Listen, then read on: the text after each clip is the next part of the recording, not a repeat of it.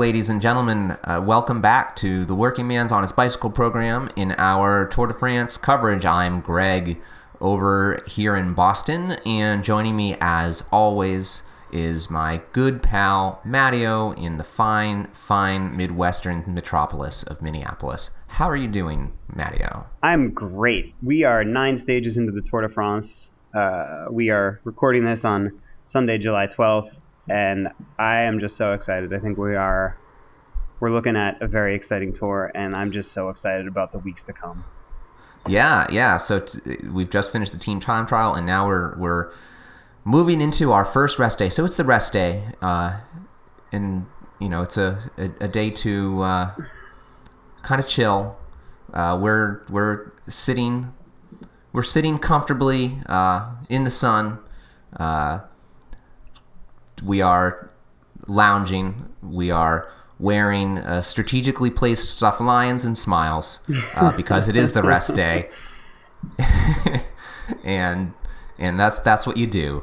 Uh, pose for the cameras, uh, look like you're happy, and recap uh, what has uh, what has happened, and and maybe make some have some thoughts about about what's coming up. Yeah, let's do that. It's been a it's been a big week since our last Working Man's Honest Bicycle program Tour de France spectacular. So let's go let's go back and forth a little bit and take a look at what we've seen over the past week. Do you want to start or should I? Uh, I can start. All right. I can start. My first note here is uh, well, it's a question. I have many question marks here in my notes. Uh, this one says Tony Martin, unluckiest man in pro cycling this month. um, he's it was so so up and down for him. Where we we were just talking about how close he was, uh, having having seen, uh, gosh, uh, three stages last time we recorded. Is that right, or was it? Uh, no, we'd only seen the first two, huh? Yeah. So we, we'd only seen the first two stages, and we'd seen him just miss the yellow jersey um, at the end of the time trial. He was second place. And then stage two, again, just missed the yellow jersey when Cancellara snuck it uh, away in that uh, sprint by getting the time bonus. Mm-hmm. And then stage three, which had not yet happened, just missed the yellow jersey after, although Cancellara had um, crashed and, as it turned out, uh, fractured a couple of vertebrae, um, such that he could not climb the Mur de Huy uh, fast enough to keep the yellow jersey. Uh, looked good for Martin, but Chris Froome gained just enough time to take the yellow jersey from him by one second. Uh, but then stage four happened over the cobbles. Uh, spoiler alert: Tony Martin clips away at 3.2 kilometers to go. Uh, holds off the bunch by two seconds or so, takes the win, takes the yellow jersey on on a bike that was two sizes too small because uh, he had to borrow it from Matteo Trentin, and he's in yellow and uh, so excited. And then two days later, uh, hooks up his wheel on a climb, comes down, breaks his collarbone, and out of the race.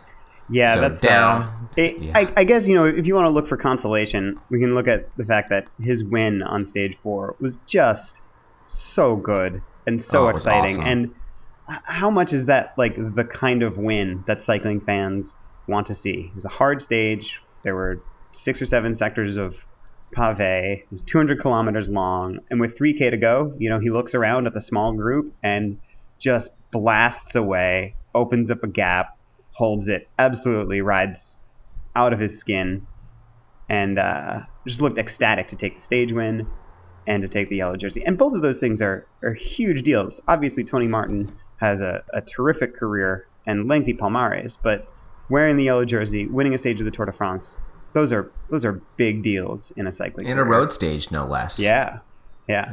for a guy who's who's you know normally most of his wins I well I don't know about uh, most of his wins I don't really have his Palmares right in front of me but I, I would certainly his most famous wins are all time trials Yeah. Yeah. So that So that kind of uh, this this whole situation with Martin kind of bounces over to um, I think another thing that we've seen in this past week, which is you know he was the as you touched on he was the second wearer of the yellow jersey to uh, basically crash out of the race, not not exactly abandon immediately following a crash. Both he and, and Cancellara on stage three, um, Martin on stage six, you know, crashed, were injured, finished the stage, but could not start the following day. So that's uh, you know, that's something that, that we never really like to see. No. No, that is not. That said, you know, I, I think that every year, uh, people kind of click their tongues and tut tut a little bit about how the tour is dangerous and BMC's uh, Jim Ochowicz or Okowitz, I don't actually know how his name is pronounced. You know, took took to the It news. was Och. Och, yeah, took to the news to say that you know crashes are due to smaller teams not really being good enough. Uh, but for the most part, I think that it always looks like there are a lot of crashes when you watch a race that takes place day after day after day and involves 200 people. And yes, like there are sometimes big crashes and very dramatic crashes and even crashes that take out important riders. But that doesn't really tell us that, you know, there are more crashes than there used to be. And yeah, I mean, news news alert. Cycling is uh, a little dangerous at times. Yeah. You know, it doesn't it, crashes happen all the time. Yeah. in in every race. So. Uh, yeah, I I don't know. I think people read a lot into it. Yeah. it's it's really difficult to compare kind of the raw number of crashes from race to race. You can sort of look at the rate of abandons in the first week or so of the Tour de France from year to year, and, and you see it's really it's pretty steady, and any trends t- tend to happen over a long period of time, and, and aren't obviously attributable to factors like you know teams that allegedly aren't good enough to be up there or or whatnot. Yeah, and then the other the other thing that I think plays a role in that is that, you know, if you watch a spring classics campaign, uh, and somebody important crashes and doesn't finish the race, it's like okay, someone so and so crashed and didn't finish, but it's not like there's necessarily a race the next day for them to not start.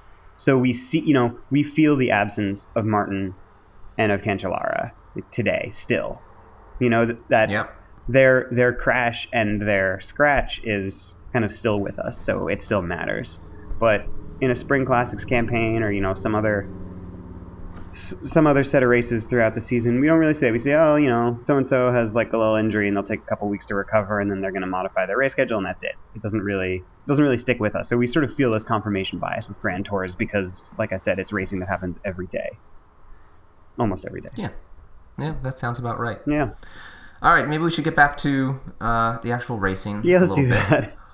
Um, so was was that your little statement? Maybe I should Yeah, uh, that's my thought. throw out something. Mhm. Uh, I did want to say the so Tony Martin crashing did unfortunately overshadow a great stage win by uh, Zdenek Stybar, which was so exciting, so exciting for the cyclocross fans out there. I think, uh, of course, three-time world champion in cyclocross, Stybar, uh, who, who's shown so much promise on the road, uh, has some really great results so, so far. Uh, has ridden really well in like Paris Roubaix and stuff, and just uh, well, what, what it looks like happened is he jumped away toward the top part of that uh, climb uh, at the end of stage six, but we didn't get to see him attack. We didn't get to see that moment because the cameras were all on Tony Martin and, and the rest of the favorites on the ground.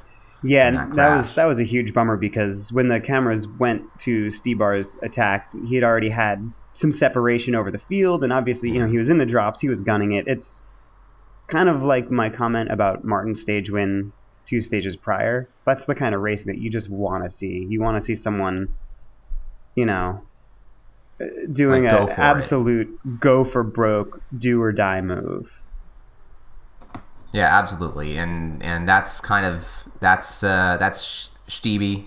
he's a he's a lovable rider. Yeah, Uh, he's just whether whether he's bringing the brap in cyclocross uh, or or doing much of the same thing out on the road. I believe he, he won. Uh, oh shoot! Um, the White Roads Strade Bianche Mm-hmm. race this spring, um, really coming to the to the fore as a great one day rider and uh, able to to pull it together for stage wins and Grand Tours as well. Yeah, and that's that's really nice to see because then you get you get a better sense of someone being an all around very good rider and not just a specialist. And and almost for comparison, I'd look at uh, Sep Vanmarcke, who I have a huge soft spot for him because I kind of like. I, I identified him fairly early on in his career, and I was like, "Oh, I think I'm kind of excited about this guy." And then in 2012, he mm-hmm. won Het Nieuwsblad, and I was super excited. And then ever since then, you know, he's like taken shots at the, the big cobbled classics, and it's never really come together for him. Nor has he really figured out how to win other races. I mean, he's done he's done pretty well. He's he's been second in Paris Roubaix. Yeah, Uh, he uh, does seem to have uh, just ridiculous bad luck. Actually, on this cobble stage today, he flatted out of the front group like twice. yeah, Uh, it was just like man, and that, and that's like you know totally indicative of the luck that he had. In particular, this year, I think at the Tour of Flanders, the Ronde van Vlaanderen, you know, he attacked up. Uh, I, I forget which which hill it was. He attacked up it, formed the lead group, and immediately flatted. And Yeah. what can you do there? I think I think a lot of Jumbo needs to look at their tire sponsor, look, look them in the eye, and say, "What's going on here, guys?" Yeah. like this is a problem. Yeah, it's very strange. Very strange. All right, what's what's your next uh, thought? So we had uh, kind of a bumpy first week in terms of parcours, not in terms of uh, what was necessarily happening. Uh, we mentioned the the finish uh, to Le Havre. Your listeners are going to have to pardon my atrocious pseudo French accent. Um, but we also had finishes on the Mur de Huy and the Mur de Bretagne, which were uh, um, both really exciting. So on the Mur de Huy, uh, known for featuring in the finale of the Flèche Wallonne, we saw Joaquim Rodriguez finish first. Uh, Froome looked strong. I think it made for really exciting racing. And kind of same goes for the the Mur de Bretagne, where uh, was it Alex Vuillermoz one, and you know again Froome kind of racing at the front, looking really strong. I think none of these caused any uh, major GC shakeups. Nibali lost 10 seconds on the Mur de Bretagne a couple days ago, yesterday. hmm Um, But but they make for really exciting first week racing. Yeah, it's been actually, and that, that's that's on my list here. Is that uh, you know though there's been some time losses, um, most the biggest time loss is still actually in the crosswinds on stage two rather than on these these climbs. Uh, it's it's still a pretty tight race as we're heading into the Pyrenees after this uh, this rest day. Like it's it's been pretty. Uh, it's been exciting without just completely obliterating sort of the uh, excitement of the race. Yeah. Or, or I guess that was a little bit of a redundant way to Yeah, put that. and obviously But, some yeah. some people have been ob- obliterated. Uh, Thibaut Pinot lost I don't know like an hour and a half on stage Oh. four, and uh, It wasn't actually. It was actually three and a half minutes. three and a half minutes. It might as well be an hour. Well, you know, maybe not. But uh, and you know, uh, Wilco Kelderman, who's another um, time trialing climber who I was I was excited to see race this year. He also lost a ton of time. So you know, yeah, some riders have seen their GC hopes go up in smoke, but I've been over on the uh, Working Man's Honest Bicycle Program Twitter account. I've been collecting the sort of virtual GC at the end of each sta- at the end of each stage where there's a significant change, and then just putting them on a scatter plot so you can visualize the kind of where the clustering is happening. And there's there's still a lot of clustering sort of between one and two minutes behind Froome's yellow jersey. So Yeah, and these these are gaps that in the mountains could uh, really flip absolutely, depending on what happens. absolutely, Yeah. On the point of Pinot, I don't think that I don't think that his GC chances uh, really went up in smoke through through anything other than unfortunately his own kind of um, well, honestly, sort of inability to get uh, out of his own head a little bit. I, I feel bad for the guy. I, I like Pinot, um, really stylish climber and, and good racer, but you know when he lost his time on the on the cobbles in stage four, he had kind of a meltdown.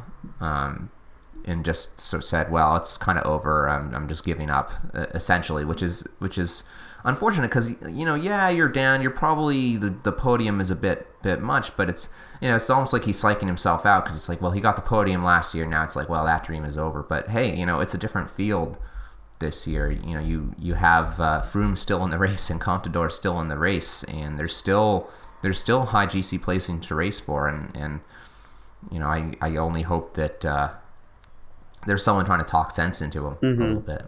'Cause- Man, a, a lot needs to go right, and a lot needs to not go wrong in order to just preserve your shot at Mhm. at a, a good GC ride in a Grand Tour. Yeah, for sure.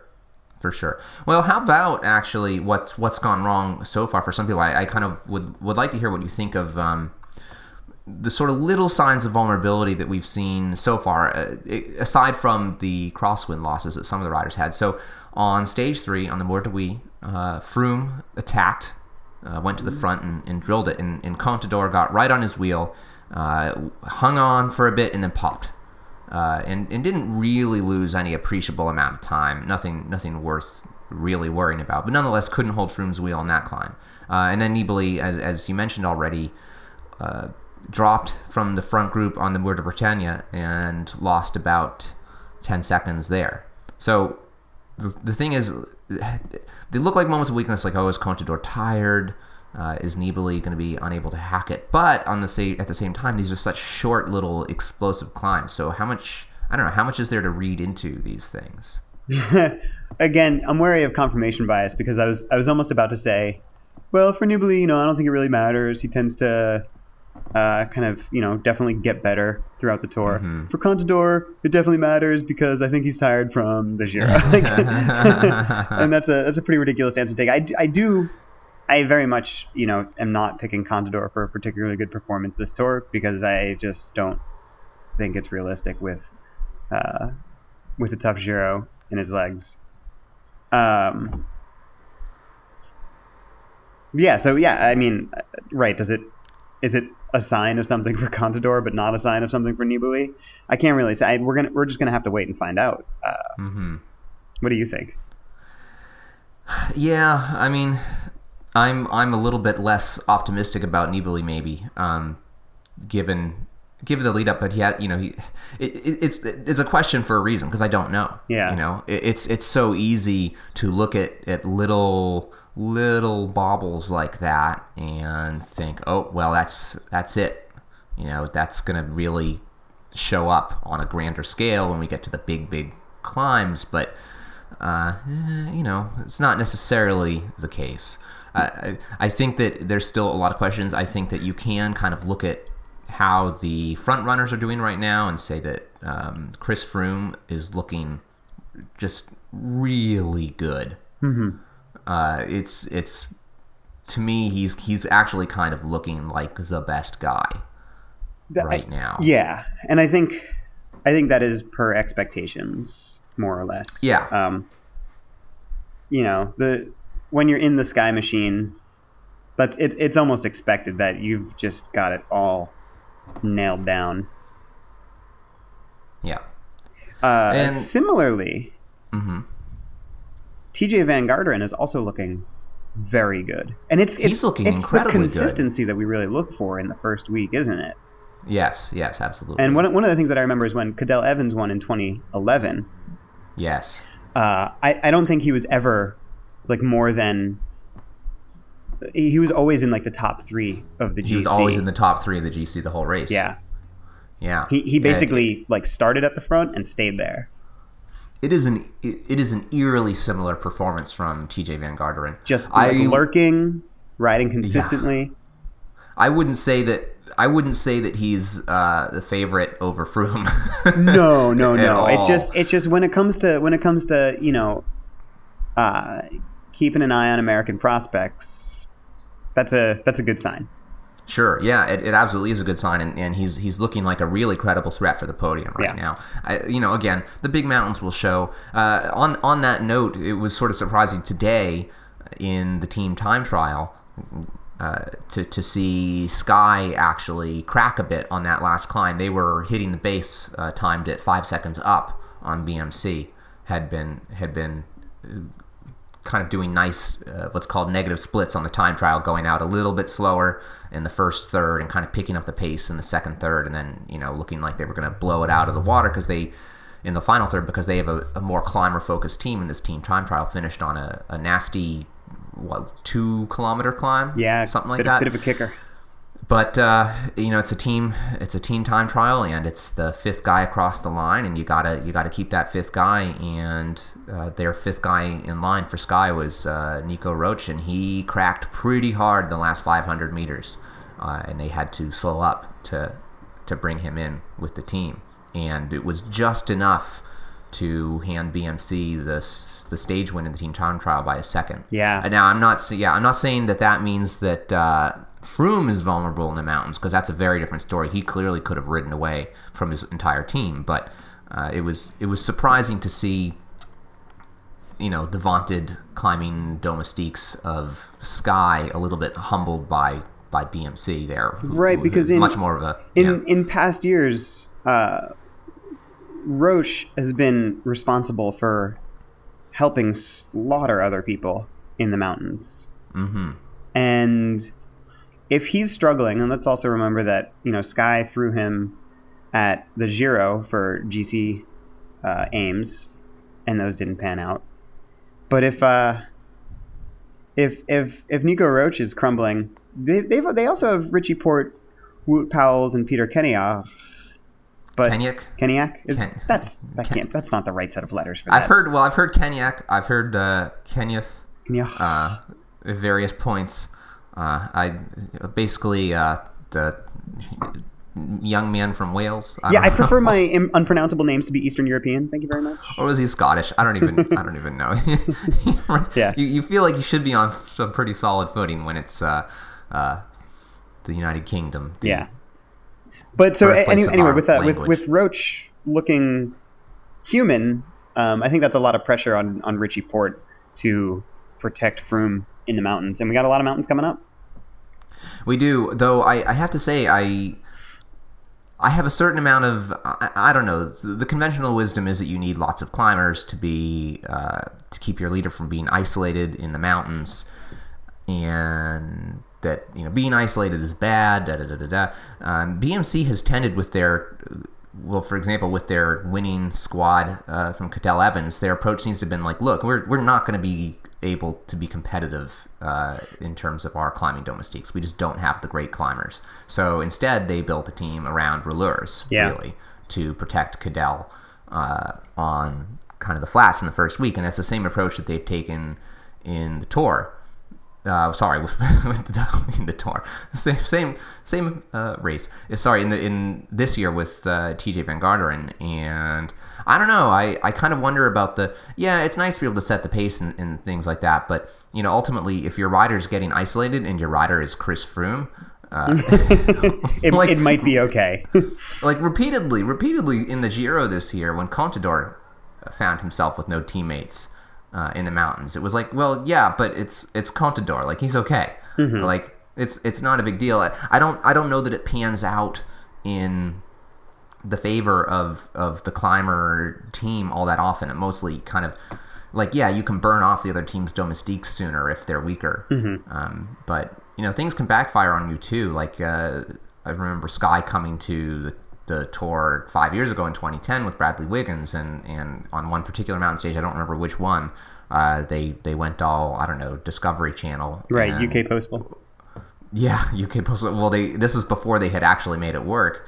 Uh, they kind of lined out on the climb and just drilled it and just like rode, you know, rode themselves out of out of the race. And Bradley Wiggins like finished down on time, and I don't even remember who won that stage, but it was it was it was kind of a, a, demonstration of you know going and crushing it on the front with your climbers is not a guarantee of uh, killing everyone unless you've just got better climbers. In which case, what's the problem? I don't know. I, I guess that's a long way of saying that I don't think it's necessarily a, a super big problem, even for TJ if he's alone in the mountains. I mean, because he's got to ride at whatever pace he can ride, Yeah. whether that is as fast as Froome or a little slower. You know, it, it's kind of not going to be a whole lot of use to him to have I don't know someone else on the team who's going to pace him. I think eh, yeah, it's this is one of those things that as uh, internet pundits, but even the non-internet pundits, this, we just like to sort of gobble them up and speculate about it because what we're doing is we're Mhm. waiting for for this week to come. And uh, on on Tuesday we've got the first the first real finishing climb, and I say real meaning a big freaking climb. It's an hors category climb. Uh, on Wednesday there's a, a bumpy day with a C a category one climb and an hors category climb, and on Thursday there are two category one climbs, and, and fish, finishes it off with an hors category climb. So, you know, we've we've talked about time gaps. We we speculate about advantages and teamwork, and it's it's all just prelude to to this stuff. hmm And this is not this is not a gentle introduction, you know, to to climbing. It's boom, finishing climb, and then boom, mountainous day, boom, another mountainous day. This is this is a big week. It is yes, big big week. It's it's really going to be. I mean, we've got three really climb heavy days in a row, Mm-hmm. uh, so it's going to it's going to put the cat amongst the pigeons. Uh, yeah, I mean, it, it's it, the rest has all been kind of uh, I don't know an, an appetizer, Mhm. really. So I don't know. On that note, do you feel like uh, I'll put you on the spot a little bit, and do you want to rate based on what you've seen? Take a little chance and kind of rate the favorites so far as to as to who's looking like they might be good in the next three days. Well, next three days of racing starting Tuesday. Oof. Truthfully, I I don't really want to, um, Yeah. because I think that what we've seen up until now is is not really evidence uh, of any future performance. Really, I, I don't think we've got we've got enough to like talk about and speculate about it like a little bit and chew over and have a good time. But I I don't think that we've we've seen anything that can offer us any kind of predictive value to Mhm. to the the days that we've got coming up. So you're gonna you're gonna wimp out, is what you're telling me. Totally, totally. Okay, all right. So here's here's here's what we're gonna do. I I uh, this is It should be noted that that by the way, I'm sorry, uh, Go for just that that Friday and Saturday are also not going to be easy days. yeah. The those are and even Sunday too is a is a bumpy stage. Although Sunday is mostly bumpy going down. We're actually kind of going directly from the Pyrenees into the Alps. Whew. It's so it's it's really brutal. Yeah. It's pretty brutal. So, yeah, sorry, go on.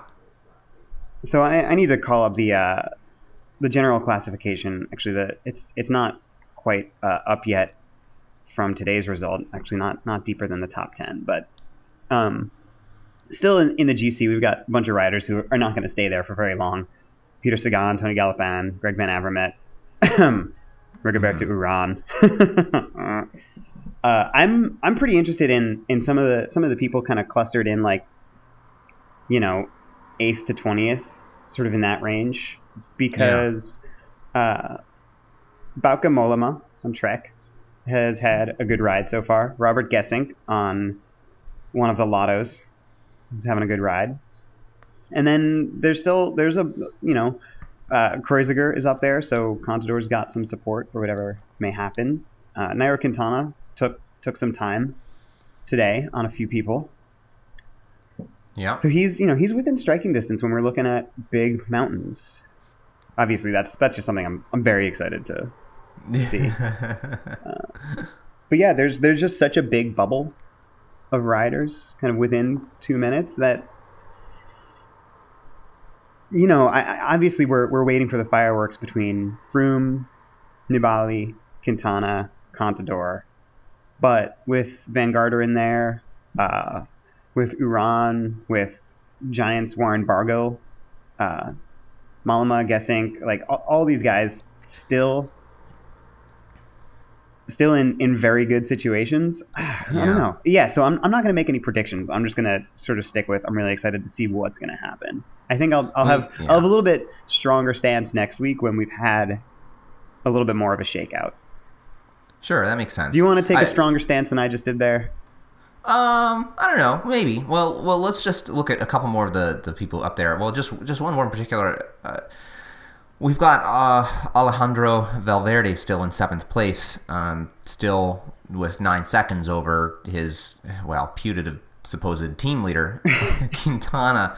Uh, Valverde has been looking like a very uh, reluctant teammate so far. that hasn't that hasn't looked to have been doing a whole lot to help uh, Quintana, and let's hope that doesn't uh, let's hope that doesn't blow up in Quintana's face in in the mountains. Yeah, I think um, I think once once it gets steep and long, it's going to be all yeah. Quintana. Yeah, I mean the, the question is is whether Valverde is going to be able to put aside his pride or whatever. I I don't know. it's really it's hard to like him. Uh, yes. for a multitude of reasons, and he's not. I don't think he's endearing himself to Quintana fans. I don't. Not that he's being like super. He's not doing anything that's sort of overtly uh, against the interests of Quintana, but uh, he's he's definitely looking like he wants to race for himself, and maybe that will change once once he uh, inevitably uh, gets dropped and loses a, a, boatload of time, and you know, and, and now we at least uh, Quintana has no obligation to wait for him this year. There's uh, there's that something that have... you see from people who are racing absolutely 100% for their team, and what I'm thinking of is I picked for my Velo Games squad Michal Kwiatkowski because he's an awesome rider. He's really good at riding bikes, and with the first uh, the first week being so so lumpy and so suited to these these puncheurs and these kind of power climbers. I really thought that he had a crack at the the Mur de Huy stage, the stage de la Havre, the Mur de like he had a crack at three stages. Mm-hmm. But you know he was on committed domestique work and he was popping off on those climbs rather than contesting the stage. And you and know popping so off hard, here, we're looking at himself out. Yeah, we're looking at someone who is suited to stage victories and wearing the rainbow stripes but he's working so hard before all that that he's he's getting popped. So yeah. he's earned me, you know, not a whole lot of points for my Velo Games yeah. team, but uh, you know, like like that's that's what we see when someone is really really doing doing the teamwork instead yeah. of instead of you know getting into moves and leaving your team leader behind in splits on difficult yeah. days. yeah, kind of kind of Right, or or getting to the front move on the cobbles and, and driving yeah. on the front. like, come on. Yeah. Even even you can even be a team leader and, and really, you know, be a clear team player. Actually, I don't know. I don't know if anyone else thought much about this, but when today on the team time trial, um, when Roche was cracking in the last you know couple hundred meters, it, it looked to me that Froome looked back, dropped back, and actually paced Roche back onto the back of the group before going back to the front. Yeah, absolutely, um, which was which was really smart for a couple of reasons. You know, his the the couple teammates right behind him can keep on driving the pace, and Froome drops back, and he kind of fills the gap between yeah between them and Roche. And then I thought it was both smart and it was a classy move. Yeah, I, you know, I tip my I tip my cap to you, Chris Froome. Yeah, yeah, know, he's not the. You could you could see a lot of temptation to want to cross the line first, wearing yellow. You're racing for the stage win there, but uh, he he remembered what was going on there. Yeah.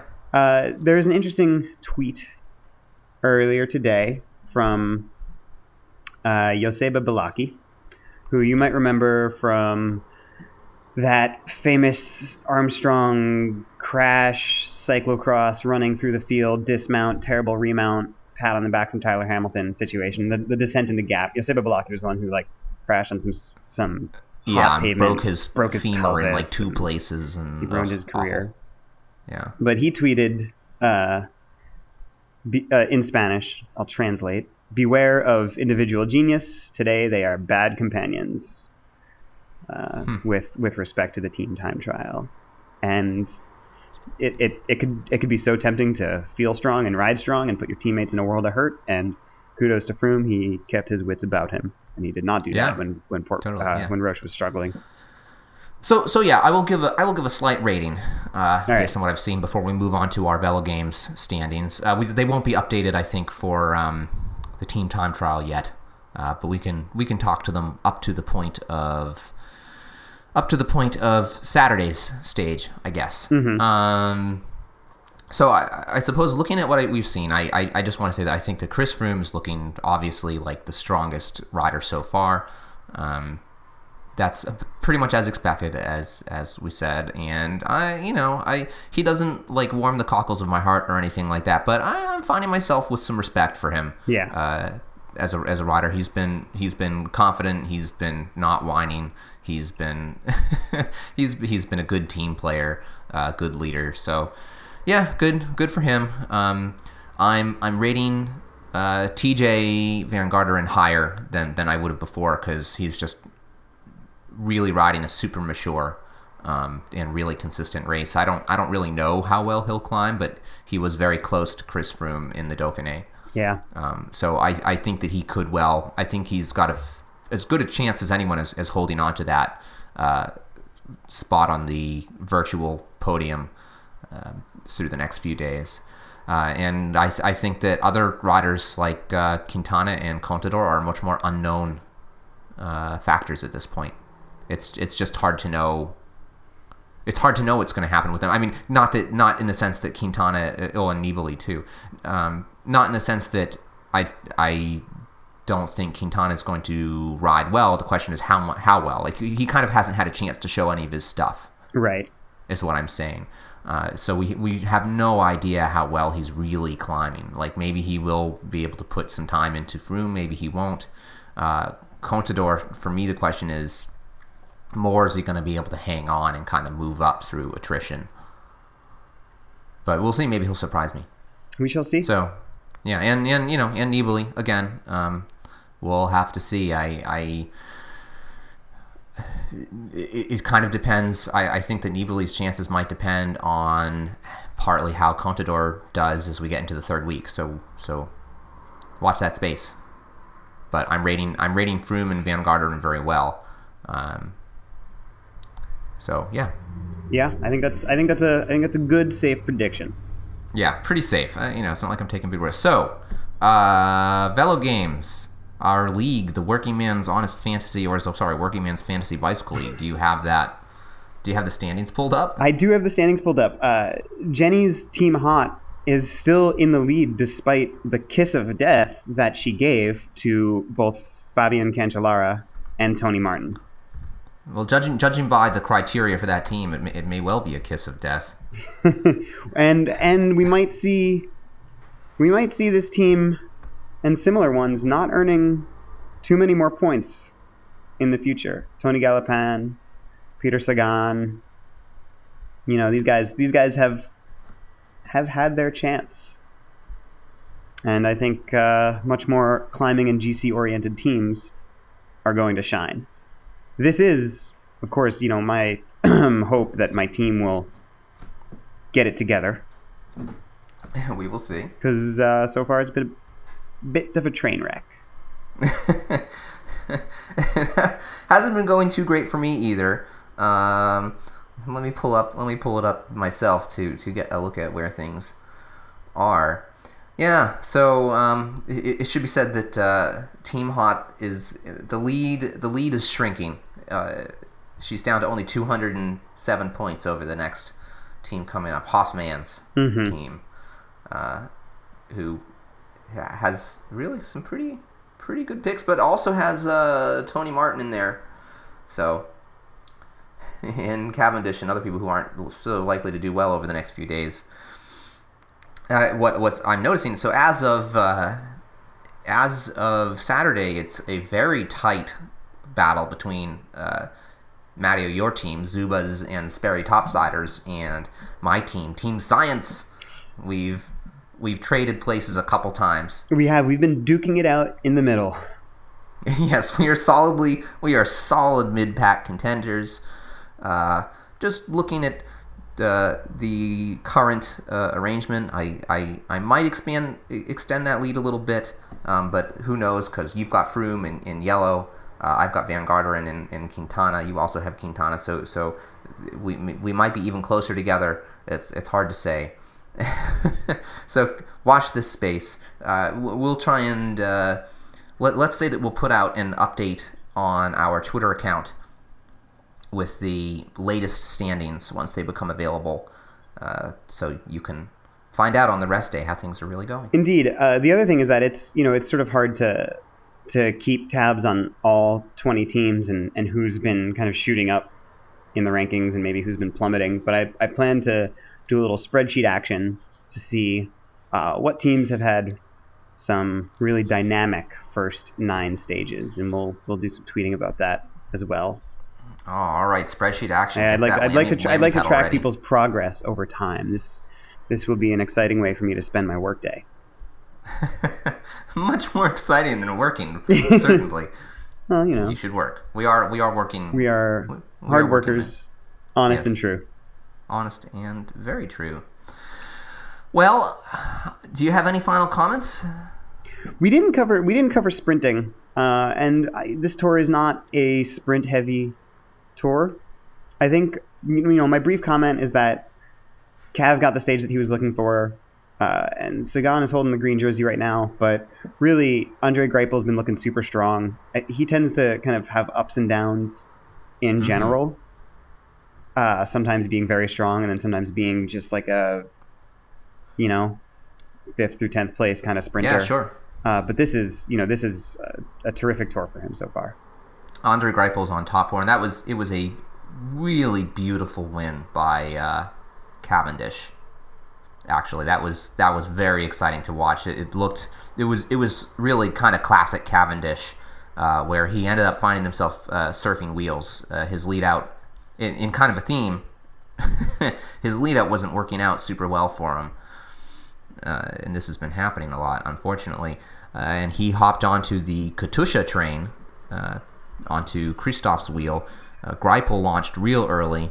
Uh, Cav went to go with him, and then suddenly found himself kind of pinched behind, uh, looking looking really boxed in behind uh, Kristoff, and somehow kind of somehow managed to find his way through. Kind of uh, tagged uh, Sagan a little bit with his his shoulder. Found the, the tiniest gap on the right as he uh, went past Kristoff and and surged past him. He actually said, and not that interested in post stage interviews most of the time. They're uh, just su- supremely uninteresting, just like all sports interviews. we gave it 100% for the team. Just got to give it 100%. Um, Teamer is great, you know. Uh, but it was, yeah, the team was great. But it was really interesting to hear Gavin just say, "Yeah, I actually had to back off a bit," and you you could see he had to he had to kind of hold up because he was coming up uh, too fast, and the guys in front had nowhere to go. And then suddenly there was a space, and he went. And it was just, yeah, it was vintage. It was great. yeah, he. uh, The other thing that he said was that was really interesting. He said uh, Greipel was a gentleman. He could have closed the door, by which he means you know move over to the barriers and, and prevent Cav from crashing. He said Greipel was a gentleman. He could have closed the door on me, uh, and Sagan would have. Which I actually saw him take a bit of heat for that comment too, and I, I think it's just it's totally unnecessary to, to criticize Cav for that. Cav, Cav definitely made a lot of people not like him with his early career, and he still Mhm. draws a lot of criticism. You know, he, he drew criticism for allegedly like sitting up, and we covered this last week. You know, sitting up, and then Cancellara got the yellow jersey on on stage Right. uh, stage two. I, uh, this total crap. I think people are looking for reasons to criticize him when in interviews, Cav is uh, very articulate. He's very knowledgeable. He really knows what's going on, and he talks about what happened. And so, you know, when he said, "Yeah, Renshaw dropped me off too early, and I, I couldn't sprint the full distance," that wasn't criticism, and that wasn't him bashing his team. Um, and when he said that about Greipel and Sagan, you know, again, I, I, I think that was definitely not an example of him not being a classy rider. That was him being just uh, analytical and intelligent and completely accurate about what happened. And that's what we want from athletes. So Yeah, I I, I, used for- to, I used to hate yeah. Cav, and now I'm like a Cav apologist because I think that he's he's smart and interesting and entertaining and exciting. And uh, I think I think people who are looking for reasons to dislike him are absolutely misguided. Yeah, I, I was never a, Cav, a Cavendish hater, but but he certainly was a, a, a lot more of a loose cannon uh, when he was younger. And you a, know? a total I mean, prat. Yeah, yeah, yeah, sure. Um, but as you say, he's really becoming. I mean, he's at least as he comes across one of the smartest guys in the professional peloton. Yeah. Just period. Just like as in like a smart and interesting person. Yeah. Uh, and is able to actually articulate in his post stage interviews what happened. And, and yeah, and I I actually would be pretty surprised if Peter Sagan would be offended. Uh, yeah. maybe he would be, but but, but I mean that I, just strikes I, me I, as would the imagine truth. if someone said that about me, I think my attitude would have been like, well, yeah, because I was trying to get to the finish line first, and that is a legal move in order to do that. Yeah. Yeah, Greipel certainly didn't have to do that, and it doesn't, you know, it doesn't make him a better or worse racer either way. Yeah, really, uh, you know, it would be an understandable thing. So yeah, and so so kudos, uh, really really enjoy uh, what Cavendish has to say these days, and and seeing him race, and you know, he just remains honestly one of the kind of genius sprinters. Definitely. his day, and I don't just mean in terms of you know winning everything and having big acceleration, but you can see, especially as he gets older and has less of that uh, just ridiculous acceleration that that made it easy, uh, you know, for him early on, how savvy he is in the closing kilometers of a race. Absolutely, and and like you said, uh, you know, his win on stage seven was was a, a genius sprint. He he freelanced it so so so well, and that was just beautiful. Yeah, nice to see. Okay, we better wrap it up. Yep. I'd say that's a good uh, a good uh, rest day summary. We can we can remove the uh, the golden plush lines and put on some golden underpants. Uh, okay. and so, whoops, that was a, a phone dropping, and and uh, you know some some team issued tracksuits. Uh, everyone's seen what they came here to see. Uh, you can get in touch with us. Uh, you know, by all means, follow us on Twitter at underscore WHBP. You can find me at Grolby. Matteo is at underscore Matteo. I am indeed. Holler at Are us. Uh, yeah, I am. I am. Yeah, and you should you should holler at us. You should uh, let us know your predictions if you're in the the fantasy Velo Games League and you think that your team is a team of note. Um, definitely, you know, let us know. We point encourage out, we encourage point, point out some things talking. that we may have missed. Um, be a part of the conversation. That's uh, we're doing this podcast because we wanted to be part of the conversation, and we think that you should holler at us because uh, because you ought to be part of it too. Yeah, and you know, if, if you're listening, you're thinking, "Oh, I like it more when they talk about like amateur racing and, and commuting and, and random stuff." Don't worry, we'll get back to that soon. Um, we're I, don't know about you, uh, Matteo. Uh, I suspect you are like me, are having a lot of fun doing this. Um, yeah. But tour fever will leave us, so hang in there. Uh, but hopefully you're hopefully you're enjoying this journey with us. Trying something a little different right now. Uh, yeah, leave us a review on iTunes. We love that. Uh, email us to tell us that we're full of crap. Um, you can do that at honestbikeprogram at gmail.com. And we will catch you a week from now to at the two thirds point, yeah? Yeah. To uh, to yeah. wrap up some of those first major mountain stages of the tour and see where we are at at the second rest day of the tour and as we're staring down the barrel of the mountainous endgame. All right. Thanks for listening. Catch you next time.